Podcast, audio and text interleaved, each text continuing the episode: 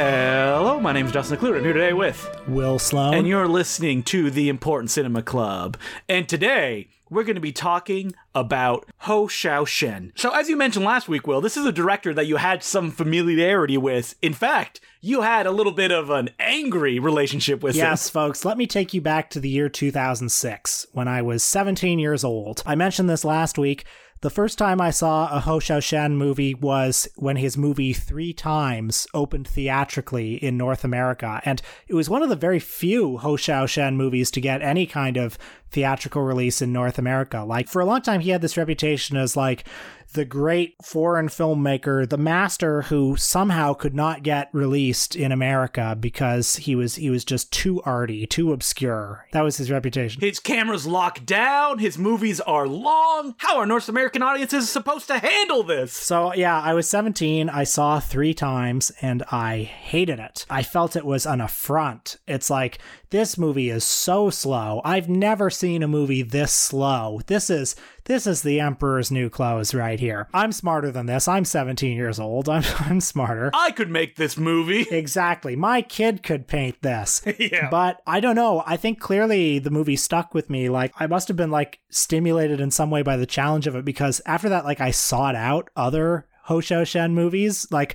I went and rented Millennium Mambo from Bay Street Video, and I had a similar but not quite as violently negative reaction to it. And then, like, over time, in the fifteen years since seeing Three Times, I've seen most of his major movies, and I definitely I definitely like him now. Well, I, I think he's a great filmmaker now, and I've become, like, more and more fascinated by him over the years. Uh, did you have any sort of relationship with him? Not really, but I did know him as one of those, like, pantheon, slow art house directors. A lot of his films were about his own childhood or documents of the Taiwanese experience between a certain number of years. So there is something very intimidating about that, of like, oh man, A City of Sadness. I'm sure it's good, but one hundred fifty-nine minutes good? I'd rather watch a one hundred fifty-nine minute uh, Indian film. More fighting in that. Well, yes, I remember seeing City of Sadness for the first time when they played it at, I think, Cinematheque Ontario in, like,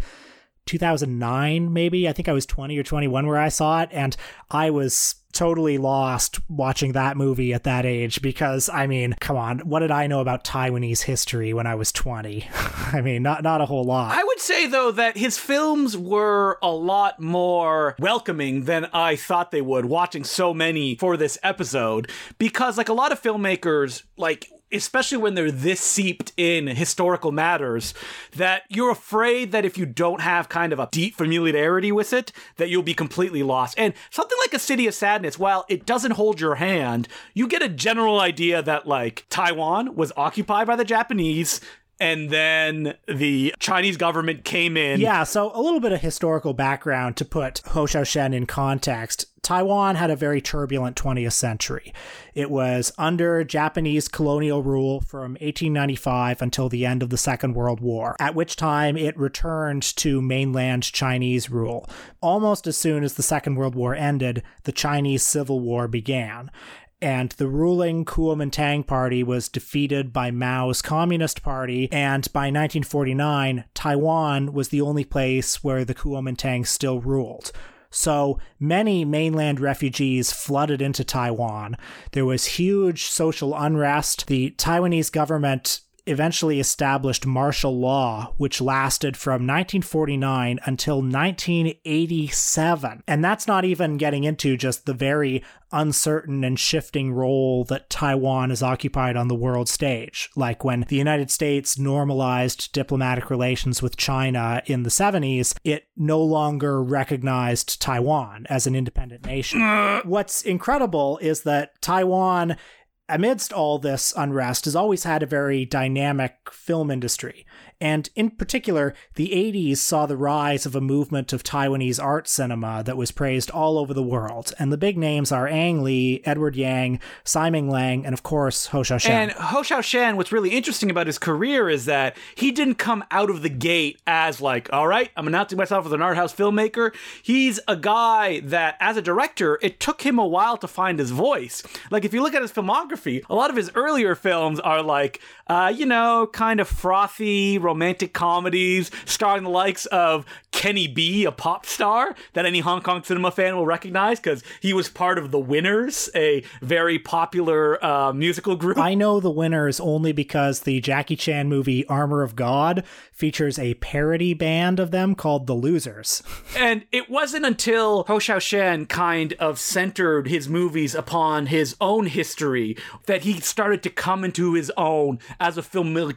as a filmmaker with a very distinct voice. Yeah, Hou Hsiao-hsien was born in nineteen forty-seven in uh, Kuomintang, or Guangdong, you know, formerly the Canton province in southern China. The year after he was born, his family was one of many families that eventually migrated to Taiwan. I mean, there's there's a lot you can say about his films, stylistically, thematically, but certainly that sense of displacement, that sense of confusion about Taiwan and confusion about its history and its relation to China would be very close to him and is reflected in some of his early films. And a lot of his work, especially that kind of like trilogy that catalogs the specific Taiwanese history where he was growing up, is very anti-China. In the mid-eighties, after that early run of kind of frothy poppy movies, he came to prominence through that trilogy you alluded to of autobiographical films. There was Summer at Grandpa's, A Time to Live and A Time to Die, and Dust in the Wind. We both watched Summer at Grandpa's this week. I very much enjoyed it. I was surprised that watching this film that it has a lot of his hallmarks, but he's still kind of figuring himself out. And whoo boy, the drama content is very high. You know, when you explain to someone how Hou Hsiao-hsien kind of like approaches to storytelling that oftentimes is very opaque, and that he will capture a community or a group of people over necessarily the individual, then you expect maybe it'll be very sparse. And like A Summer at Grandpa's is not. It's filled with incident, hair-raising incident, if you will. You know, it's funny you should mention that because, again, I've seen most of his movies, but going into this week, I still had this mistaken perception of him as somehow a minimalist filmmaker. He is not. No, because his films are very slow and they rein in a lot of the storytelling techniques that Hollywood filmmakers use. So he doesn't use a lot of close-ups. There's very little editing. He doesn't use music to specifically direct your emotions. And he uses long, unbroken shots. I think his film Flowers of Shanghai, which runs two hours long, has only forty shots in the whole movie. Later on in his career, he started with his cinematographer at the time to essentially play every scene in one shot, with the camera kind of like roaming around. But in A Summer at Grandpa's, it is more conventional in a sense, in the kind of visual storytelling, but the actual structure of the film is very similar to his more famous films like A City of Sadness. Uh, that's what I mean. His films are denser than I remembered, certainly denser than Tsai Ming-Lang's films are. Novelesque, if you will. Yeah, there's a lot going on in his long shots. There are many characters, many converging storylines. I do find him a challenging filmmaker, frankly. He makes stories that are very challenging to follow. They're challenging because they don't offer the same emotional payoffs that most movies do, which is not to say that they're lacking in emotion. Far from it. I think that what you mean is there isn't the like catharsis that you expect from conventional stories. Yeah, like let me tell you about a scene that has lingered with me from his film The Puppet Master. That's a film that's about a real-life Taiwanese puppeteer whose life is set against the backdrop of Taiwanese history, you know, and the actual guy narrates the film. So there's a scene in that movie where we see the puppet master's wife crying, and then it cuts to him in the yard, a long shot. He's kind of framed in the distance, and he's hammering away at something. And then in his narration, because he narrates the film, he very unsentimentally, very briefly just says that this is when his son died. So eventually we find out that the scene that we're watching, like we're watching him build his son's coffin, and then it just fades into the next scene. Now, this is an enormously powerful scene, but it's presented in such an unusual way. It's presented in this way of like, you start with the crying and you're not sure what the crying's about. Then you see this act of like stoic keep on keeping oning. I don't know how else to describe it. You are just sort of laid out like just the facts, what happened. And there's something about the film's refusal to indulge in that kind of catharsis that makes it so powerful. I think that A Summer at Grandpa's is a good, like, introductory film in his filmography because you have all the elements that he would explore in deeper ways later on, but presented, I feel more in your face. Like, this film, you look at the poster, there's like thirty characters on it, and they all appear in the film. But they all have their very distinct, dramatical stories that they're going through, whether it be uh, the grandfather having to deal with his son who got someone pregnant, the kids that are the titular stars of the film that are visiting the countryside from the big city and are seeing all these events play out, not quite understanding what's going on. So it's mostly the viewer that is seeing through their prism as all of these very adult things are happening, things that don't actually have any particular solution. Yeah, and you see them the way the kid would see them, just in fragments and not fully understanding what you're seeing. And again, no catharsis, no easy resolution to anything. And they're powerless. Yeah, they don't really have any agency in what's going on. I would say that the agency that is presented is the youngest girl in the movie. She is shown near the end of the film to be very resolute to stay by someone that got hurt helping her. Like, that is one of the big, all right, I'm making a character decision. I'm getting involved in what's going on, even though it doesn't have any, you know, concrete differences in how things will roll out, but it is an emotional connection that the film is presenting. I also like how unsentimental this movie is about childhood. Like, these kids are little shits, you know? Oh yeah, they suck. I appreciate that. And I like that the movie captures how frustrating it is to be both a kid and an I adult. Noticed in your review, you're like, what's better, being a kid or an adult? And, you know, both of them, they're terrible in different ways. Yeah, yeah. It should be noted that this film is based on the childhood of Chu Chen Wang, who would go on to be Hou Hsiao-hsien's main collaborator when it comes to writing the screenplays. Like, she was there on essentially all of his major projects. So City of Sadness came out in nineteen eighty-nine, and it was part of a trilogy of films that he made examining Taiwanese history: City of Sadness, The Puppet Master, and Good Men, Good Women.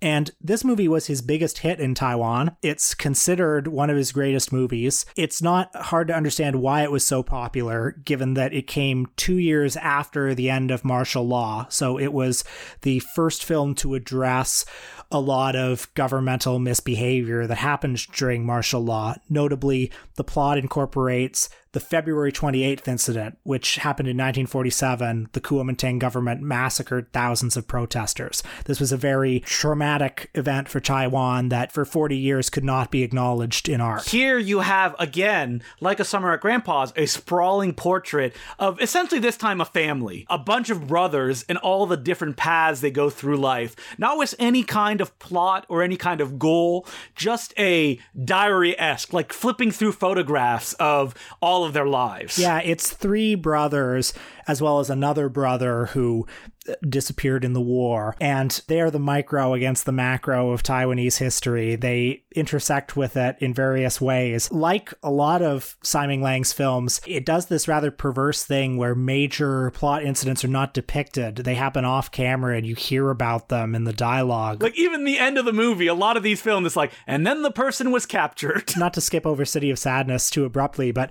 Flowers of Shanghai is a masterclass in that. I mean, that's a movie where so much happens off screen. And in fact, the movie is so deliberately claustrophobic. It takes place almost entirely indoors to the point where, I mean, I think Flowers of Shanghai is an extraordinary movie, but I felt like I was going insane watching it, you know? A City of Sadness, you know, it's like a bigger extension, a reflection of A Summer at Grandpa's, that it essentially utilizes a very similar structure, but it stretches it out over a longer period of time and defines it within the history that was going on in Taiwan at the time. So, like, it's a great movie using a lot of the same techniques. There's even the same, I'm going to say, gag, where you see somebody chase another person with a stick, and then it cuts to like a big, almost like Jacques Tati style wide scene as you see the person being chased. Now, I know that City of Sadness, I, I mean, I'm not an expert in this, but I understand that there was a bit of a shift in his style visually. In some of the earlier movies, including City of Sadness, he used a lot of wide shots. And then Flowers of Shanghai is part of a new era of his career where he's doing a lot of claustrophobic shooting. You know, Millennium Mambo has a lot of yeah, that. Yeah, shoot every scene in one take. The camera seems to almost be drifting through the things as they play out. Start when you come into the scene, leave before the scene feels over. So this is based on a novel about the goings-on in a Shanghai flower house during the late Qing dynasty. Actually, several flower houses, which I didn't initially realize as I was watching it. Me neither. even though there's title cards, but I'm like, ah, these are just abstract title cards, right? Now, a flower house, I learned this from the Tony Raines interview on the Blu-ray. A flower house isn't a brothel, exactly. Rather, it's a place where men go to enact courtship. So most of the attendees at a flower house were married, but they were arranged marriages. So the men never really had a chance to date. They never really had a chance to go through those sorts of feelings. So a lot of the relationships in the Chinese flower houses were monogamous, believe it or not. Like the men would buy a woman's time long term. Knowing that going into the movie, that's already a skeleton key that will unlock a lot of the stuff that's happening on screen, because the film doesn't give you any hints that that's what's going on. I also had to look up what a flower house was. I'm like, wait a minute, okay, what's going on here? But it's set, as I indicated, in the late nineteenth century. There were a couple of converging plots in this film. The main one involves Master Wang, played by Tony Leung, who's been in a long-term relationship with a flower girl named Crimson. Their relationship is on the rocks. He fears that she has been unfaithful to him, so he started seeing another flower girl from another flower house uh, named Jasmine. Now, in a typical Hou Hsiao-hsien fashion, there's a big confrontation between Jasmine and Crimson that takes place off-camera. We only get some of the ripples of that. We find out that this has brought, like, great shame, great gossip to Master Wang. So it's soured his relationship with Crimson. Or there's a big emotional outburst in the film, and when it happens, we're not even quite sure why it's been triggered until later on when two characters are talking about it. And it's crazy that we've been talking about the director this long and have not mentioned how beautiful his films are. Oh my God. I mean, stunningly beautiful. Some of the most beautiful movies you'll ever see. In a picturesque way, in a way that because it's not, you know, hitting those dramatic beats that you expect, you start to take in what's happening. You start to look for details, storytelling hints that can kind of, you know, point you in the right direction to let you know what's going on. And by doing that, you are also taking in more of the image as it's being presented. You're appreciating it in a way that you don't usually do when you're attaching yourself to a plot. That's true. In Flowers of Shanghai, again, it takes place in about forty shots. Oh my God. And it's all indoors. Let me out! Oh, wow. You definitely feel claustrophobic. claustrophobic by the end of this thing, and it's mostly lit with oil lamps. Stunningly beautiful. And the camera is just drifting through these tableaus. The camera doesn't necessarily correspond directly with what's happening on screen, or rather, I should say that Hou doesn't direct your attention specifically to what's happening on screen. The camera moves distractedly, or even like sleepily, like, eh, I don't know, I'm gonna look over here now, without any like storytelling reason that the viewer can discern right from the get-go. Yeah, most of the characters in the movie are in some state of opium haze. And I feel like the camera kind of indicates that, that dreamy kind of out of it feel. And the fact that, like, it, you feel like you're missing something, that you're missing some details, it corresponds to someone being real high. Also, in addition to how beautiful his films are, one should note the soundscapes. I understand that Hou was the first Taiwanese filmmaker to use direct sync sound when making his films, and this is particularly meaningful in a Taiwanese context because he wanted to preserve certain accents and dialects. Previously, all films in Taiwan had, were just automatically dubbed into Mandarin, partly because it was more cost-efficient. Taiwanese accents in those films, I learned from Jonathan Rosenbaum, were mostly used comedically. In the forties, the Kuomintang government outlawed Taiwanese dialects in schools and government functions and government institutions. So Hou was doing something very political with the sound of his films. I mean, he said that when he finished those films that were kind of covering a historical period in Taiwan, that he did what he wanted to do, that he was able to tell these stories and capture them on screen in ways that had never been done before, and have never been done since, because people don't talk about that. Maybe those people are dead, but he was there and he was able to put this realism, this history up on screen. And beyond just the beautiful images or the way he constructs his films, that's very important to him and to the viewer as well. More recently, Hou had a significant international art house hit in The Assassin, which he won the Best Director prize at Cannes for, and this is I guess, seemingly, superficially, if you just look at the poster, one of his more commercial projects, in that it is a wuxia film, a martial arts film. Back in the days where we couldn't get enough of them. It is no less a Hou Hsiao-hsien film than any other one, right down to its very complicated and somewhat opaque plotting. I read an interview with Hou in The Guardian where he said, plot, I don't think that plot is the only way to appeal to an audience. The audience can catch the message of a film through landscape, character, details. I remember reading that Hou said that he shot, like, essentially a very clear, straightforward movie, that all the beats were hit, and it's through editing that he cut it away till only the emotions remained. That, you know, wuxia stories are very complicated.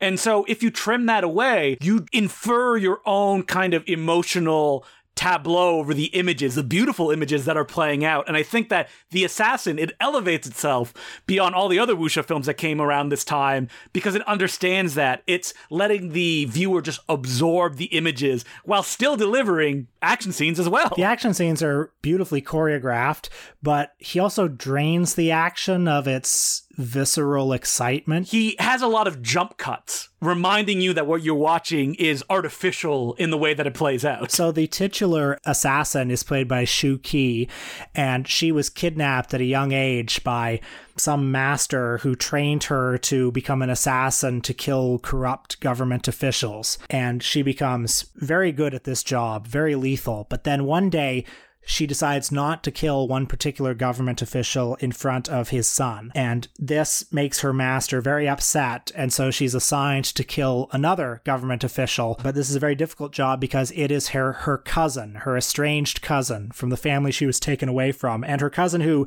she was originally supposed to marry. And this marriage would have brought peace to two warring tribes or communities or clans or whatever. So like all the previous films he made before, you had this portrait of like a dozen different people all doing different things. Shu Qi, as the titular assassin, is almost floating through most of the film like a ghost, watching these events as they play out. And again, most of the plot is revealed through long dialogue scenes, and it can be easy to miss certain plot points because the dialogue scenes are so beautiful. I think this is probably his most beautiful movie, which is saying something. There's one scene where the cousin, the warlord or the leader, or I don't know what you would call him, but the person she's supposed to assassinate, he explains his whole family history. He's framed in front of this, this yellow fabric that's drifting in the wind, which gives this very strange texture on screen, like it's almost translucent. And as a viewer, you're so distracted by the sheer visual beauty of this fabric in, in front of the action that you're not really listening to what the guy is saying. So it's very easy to miss the plot. And you have to think that Hou is doing that deliberately. Yeah, I don't think he really cares about the plot that much. Yeah, yeah. That, like, the images and the ways that they play out, the edits, all of it together, that's what he cares about. Not necessarily the ins and outs of, why is she murdering this person? Why is she going here? Like, you can infer that through the kind of like slow motion actions that you're seeing play out on screen. Did you know, and this is stuck in my mind since I read it, that he originally wanted to shoot the film on a wind up sixteen millimeter Bolex, which means that a shot could only last one minute. That's interesting. I mean, that would seem to go against so much of his style in this and other films. Looking at all the films that he's made, essentially since Flowers of Shanghai, he seems a little bit kind of adrift of what movie or what direction that he should go, because like he made Millennium Mambo, he made an Ozu film that uh, was commissioned, was Café Lumière, another commission, The Flight of the Red Balloon, and finally The Assassin, which was like his genre film. Well, yeah, before that he was making these trilogies. He went through these very clear periods, but every one since Flowers from Shanghai, and he's made some very, very good movies since Flowers uh, of Shanghai, but every one has seemed very different. And I wonder if it's because the industry is not as welcoming to his work anymore. It Especially when you consider that films like The Puppet Master and A City of Sadness are completely unavailable in any high-definition transfer. Hmm, I wonder why these films that are critical of the Chinese government during the fifties and beyond are somehow not available anymore. I also know that he wanted to make The Assassin, or at least a movie like it, for many years. In fact, Flowers of Shanghai originally started life as a wuxia film. He went to the mainland to research a wuxia film, but got sidetracked with this story of the flower houses. And I think principal photography of The Assassin lasted something. It had a Wong Kar-wai-like shooting schedule. I mean, he said he shot and shot and shot and shot until he got what he needed, and he finally was able to edit it down to one hundred five minutes. He hasn't made anything since The Assassin. Who knows what direction he will go in? Who knows what direction he can go in? Yeah, I was about to say, what is allowed uh, for him to do at this point when his stories are so, you know, specifically attached to Taiwanese people and their history? I don't know. If The Assassin turns out to be his last movie, it's a good swan song. Great movie to go out on, but I hope it's not. I feel like every time we tackle one of those slow directors, the conclusion that we come to at the end is like, they're not that slow. They're more approachable than you think. Well, you know, that's what we're here for. We're we're just two dum-dums. We're two rubes. Yabba-dabba-doo! We're here to tell the rubes out there in the audience that, folks, if we can enjoy it, so can you. Yeah, so definitely check out some of his films because it's definitely worth it. So, as per usual, you can send us letters at important cinema club podcast at gmail dot com. And our first letter is from Alex LaCastro, and he goes, "Dear Justin and Will, I've been working my way through some of my Gold Ninja video purchases on my off days and listening to the podcast as usual, and a certain blind swordsman keeps wiggling his way into your discussions. From the commentaries for The Dragon Lives Again and God Set to Cain and Blood of the Dragons to the recent Spaghetti Western episode and the What We're Watching Patreon episode, Zatoichi keeps popping up. Of course, I would never expect you guys to watch the entirety of Zatoichi's original twenty-five film run, but as someone who did accomplish that very feat over the course of the last year's quarantine, I do think that the series is ripe for discussion. Like any series as long as this one, the quality of entries can definitely vary, though I would say they're all at least pretty good. I think many people get bogged down trying to watch every single film in order when you could just hop around to some fan favorites or otherwise notable entries to get the gist. I guess my question would be, how much Zatoichi Shintaro Katsu content have you you guys consumed? Are there any non-Kurosawa Chambara or series that you're particularly fan of? I'd love to hear your thoughts. Sincerely, Ali." Well, I've got that Criterion box set staring at me on my shelf, collecting dust, waiting for a time for me to really delve into it. But yeah, I've probably seen like five Zatoichi movies over the years. I think I've seen maybe one Zatoichi movie. I'm surprised you've only seen one. That would seem up your alley.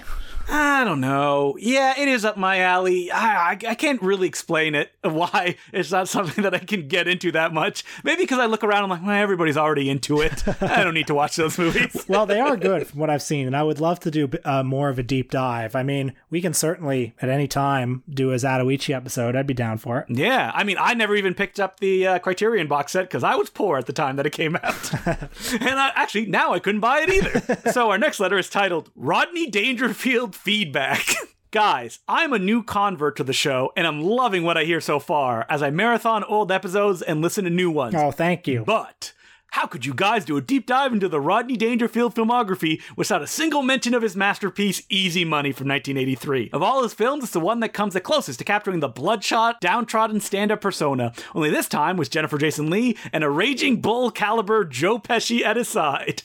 The posters scream, no cheating, no gambling, no booze, no smoking, no pizza, no nothing, which just may be the ultimate premise for a film. Guys, no respect until you review Easy Money. See you at the racetrack. From Patrick Machias. And I should point out, I believe this is the author of Tokyo Scope. You remember that book? Oh, of course I do. Wow. I just want to say, if it is, man, that was a big book when I was coming up as a cinephile, so thank you for writing it. And if it isn't, that's okay too. I mean, people should check out Tokyo Scope, the Japanese cult film companion.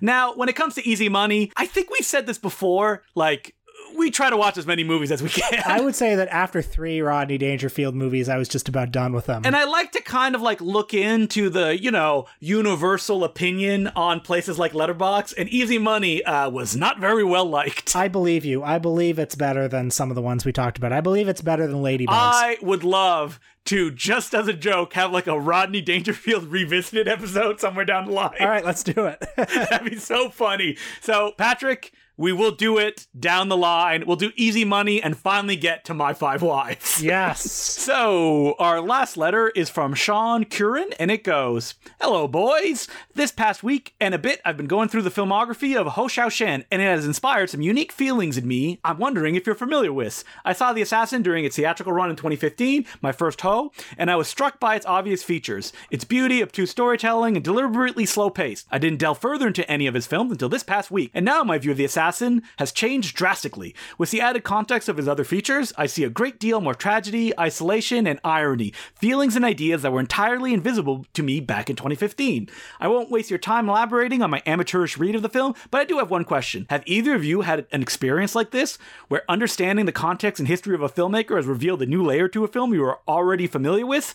Peace and love, Sean. All the time. Oh, of course. Yes, every week on the Important Cinema Club podcast. I think the one delight I have with doing this podcast, being able to talk about these movies, is going back to stuff that's like really canonical and having a little bit more context about it and rewatching it and going, oh, okay, this makes more sense. This is resonating with me in a way that maybe it didn't when I saw it for the first time. And I feel like everyone listening to this, anyone that watches movies, everybody on planet Earth, that is the only way that you can go to any kind of art, is being open that, you know, your next experience with it will probably be dramatically different. Yeah, I could never understand that Pauline Kael thing of only watching a movie once. I mean, come I mean, on. Pauline Kael saying that is her saying, I am smart, I will get it right from the get-go, and that's it. I don't need to see it again. It always rubbed me the wrong way when I read that. And she was very proud of that, just watching a movie once thing. Well, she's overrated. I agree. So thanks very much for all your letters. And as per usual, you can send us letters at important cinema club podcast at gmail dot com. So, Will, what are we doing on our Patreon this week? Well, you said yabba dabba doo earlier. And surely you were inspired by the protagonist of our Patreon subject this week, Mister Fred Flintstone. We talked about nineteen ninety-four's The Flintstones, starring John Goodman and Rick Moranis. The Bryant Levant classic. Classic? The film that, oh, we didn't even mention this on this episode, was a massive hit, making three hundred forty-five million dollars. I believe it was fourth or fifth at the box office that year. It made a real rock pile. Hey-oh! If you want more rock puns like that, make sure to check out the Patreon episode, which was picked by our ten dollars patrons from the Patreon. And you can do that by going to patreon.com slash The Important Cinema Club. Check it out. Check out our whole back catalog for just five dollars a month. What are we doing next week, Will? Next week, we're talking about a filmmaker who passed away not long ago. He is much loved by those who know about him, but not known about by all that many. He is Monty Hellman, the forgotten genius of the seventies new Hollywood. Are we going to check out, you know, the obvious ones like Two Lane Blacktop, maybe even go into something like Iguana? But do you dare, Will, to check out a film like Silent Night, Deadly Night three? I am a little curious about that one, but anyone who I've talked to who has seen it has said that it does not have a lot of Hellman touches in it. Every time he was interviewed, though, he was so proud of that film. I would love to watch all the Monty Hellman movies for this. I would love to revisit Road to Nowhere. Or the film that he was fired from, Shatter. So yeah, I'm very excited to delve in. The biggest regret of my life is that I didn't go to Monty Hellman's Airbnb that he ran in Hollywood in the decade before his death. Ah, so sad. Oh, well, well, I'm very excited to go back through his filmography. It's a great one. I mean, this is a guy whose first feature film was the Roger Corman production, Beast from Haunted Cave. Oh, man. Yeah, it's a great career. Not long enough, but everyone a banger. So, until then, my name's Justin McClure. I'm Will Sloan. Thanks for listening. We interrupt your regular scheduled programming to thank some of our new patrons, who include Just Stiles, Raphael Ambrosius Costeau, and Jeremy Hawkins. Thank you very much for becoming patrons. We could not do it without you. And this is the final reminder. If you are listening to this on the day of this podcast release, there is going to be a twenty-four hour movie marathon hosted by me happening tomorrow, June fifth. It's the Summer Movie Mind Melter. I think this is the best lineup of films I have ever programmed. They're all bangers, not a miss, and I hope you can join me. eleven a.m. Eastern Standard Time. It's going to be happening at twitch.tv slash Important Cinema Club. If you'd like more information or updates or even hints of the movies that we'll be playing, check out my Twitter at DecluJ. That is D E C L O U X and the letter J. Also, if you can't make the marathon, but you still want to help, we'd really appreciate it if you wrote us a review on Apple Podcasts. Every new review helps us find a bigger audience and just puts a smile on me and Will's face. So, with that, we now return you to your regular scheduled programming. I was listening to Quentin Tarantino on the Pure Cinema podcast this week. He goes on that podcast quite a bit. And uh, first of all, if anybody listening to this podcast knows Quentin Tarantino. I'm sure we must have at least one listener who knows him. I would very happily be friends with Quentin Tarantino. I would accept that. So you'd be like, yeah, whatever you say, Mister Tarantino. No, no, here's the thing. I, I deserve to be a friend of Tarantino's because I would push back. I don't believe that for a second. Well, you know what? Quentin, I'm on a first name basis with him now, can come on our podcast and we can test that out. You had a point that you wanted to bring up with something that Quentin Tarantino talks about a lot. Oh yeah, well I was going to say like how full of shit he is with this whole obsession that he has with like directors' last movies. So on this podcast, they were talking about what are the great last films, because Tarantino, for as long as he's been a public figure, has been going on about how most directors get really bad as they get old, and most directors' last movies are terrible, and, and that's not going to happen to me. Every one of my movies is going to be great. I'm only going to make ten movies, and they're all going to be winners. I'm looking back at his filmography, I'm like, too late, Quentin! Again, Quentin, if you're listening, and I know you are, we would both love to be friends with you. I just didn't think The Hateful Eight was all that good. I'm not even thinking of that one. Or Death Proof. Is that the one you're thinking of? Yeah, yeah, yeah. yeah, yeah. I'm more of an anti-Death Proof kind of guy. Uh, but hey, Quentin, I thought Once Upon a Time in Hollywood was really good, you know?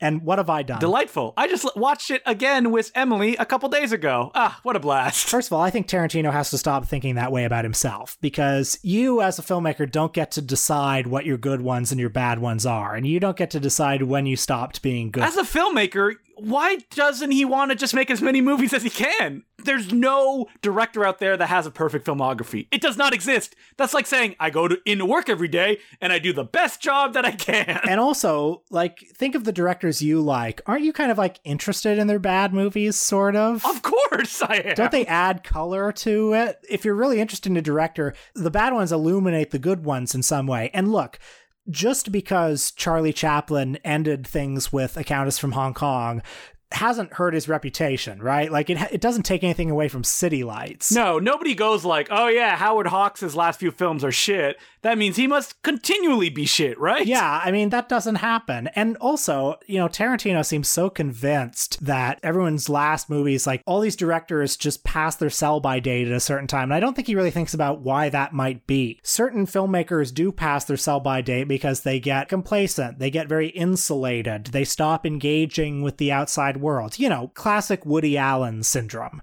But that doesn't happen to everyone. I mean, many filmmakers remain engaged. I mean, this is just cherry-picking examples, but Orson Welles had a very productive late period. F for Fake is a great last movie. I mean, he went out on Transformers the movie as an actor. Yeah, you see, he, he went out with his best film, Transformers the movie. As long as you're still engaged, I think Clint Eastwood has made some good movies recently because he's clearly still engaged. He's clearly still trying stuff. And the thing is that, like, a lot of the directors that Tarantino brings up as, like, you know, expiring while they're still making movies is the fact that they were working in a studio system, and so they were given projects that they were forced to do. So no wonder they became disengaged, because they didn't think anybody cared. Oh yeah, I mean, of course Michael Curtiz lost his mojo, because when you directed Casablanca and then after a while you're being given Elvis Presley movies, yeah, of course you're going to get a little discouraged. While Quentin Tarantino, as a director, he has never had to bow down to anyone. He has always gone his own path. So he could technically keep making movies until the cows came home, and he would probably still be given budgets to do so. Anyway, so many good directors working today are over seventy years old. You know, Scorsese's still knocking out good ones. And I also feel that when Tarantino says that, that like, oh, I just want to make good ones, that also, you know, makes young filmmakers go, oh yeah, I need to be very specific about the movies that I make. And it's like, no, just make as many movies as you can, dude. Just get out there and make movies. Well, yeah, I mean, you're right that he's been able to forge his own path, and that's that's great for him. He certainly created a very distinctive and successful body of work with a almost Kubrickian lack of compromise from beginning to end. But, you know, there are a lot of filmmakers. I mean, Orson Welles didn't even particularly want to make Touch of Evil, and it became one of his best movies. I mean, there are lots of ways that directors accumulate a great body of work. Okay, actually, this gets to another beef I have with Tarantino. It's it's like he loves genre movies so much, loves them so much, and yet he can't just make a genre movie. He, I know, that's crazy. This is the thing that drives me nuts. I feel like we talked about it when we talked about Kill Bill on a Patreon episode. Yeah, and look, I love Kill Bill, but what if he made a movie for ten million dollars, five million dollars, and it didn't have, what if he made Death Proof, but without all those long, talky Tarantino scenes where they're talking about vanishing point? But can he? That's the question, right? I, I don't think he can. Whatever works for him, I guess. Who am I to say? Quentin, you're listening. As I say, this is friendly criticism. I would love to be your friend. I mean, if he ain't going to do it with Death Proof, I don't think it's ever going to happen. He's talked about it like shooting a martial arts film in Mandarin or something like that. Now that I know Tarantino is out there on the internet, like reading stuff on the internet, listening to podcasts, now I'm negging him. I think he might stumble on this podcast, so I'm negging him. I don't think so. I don't think so at all.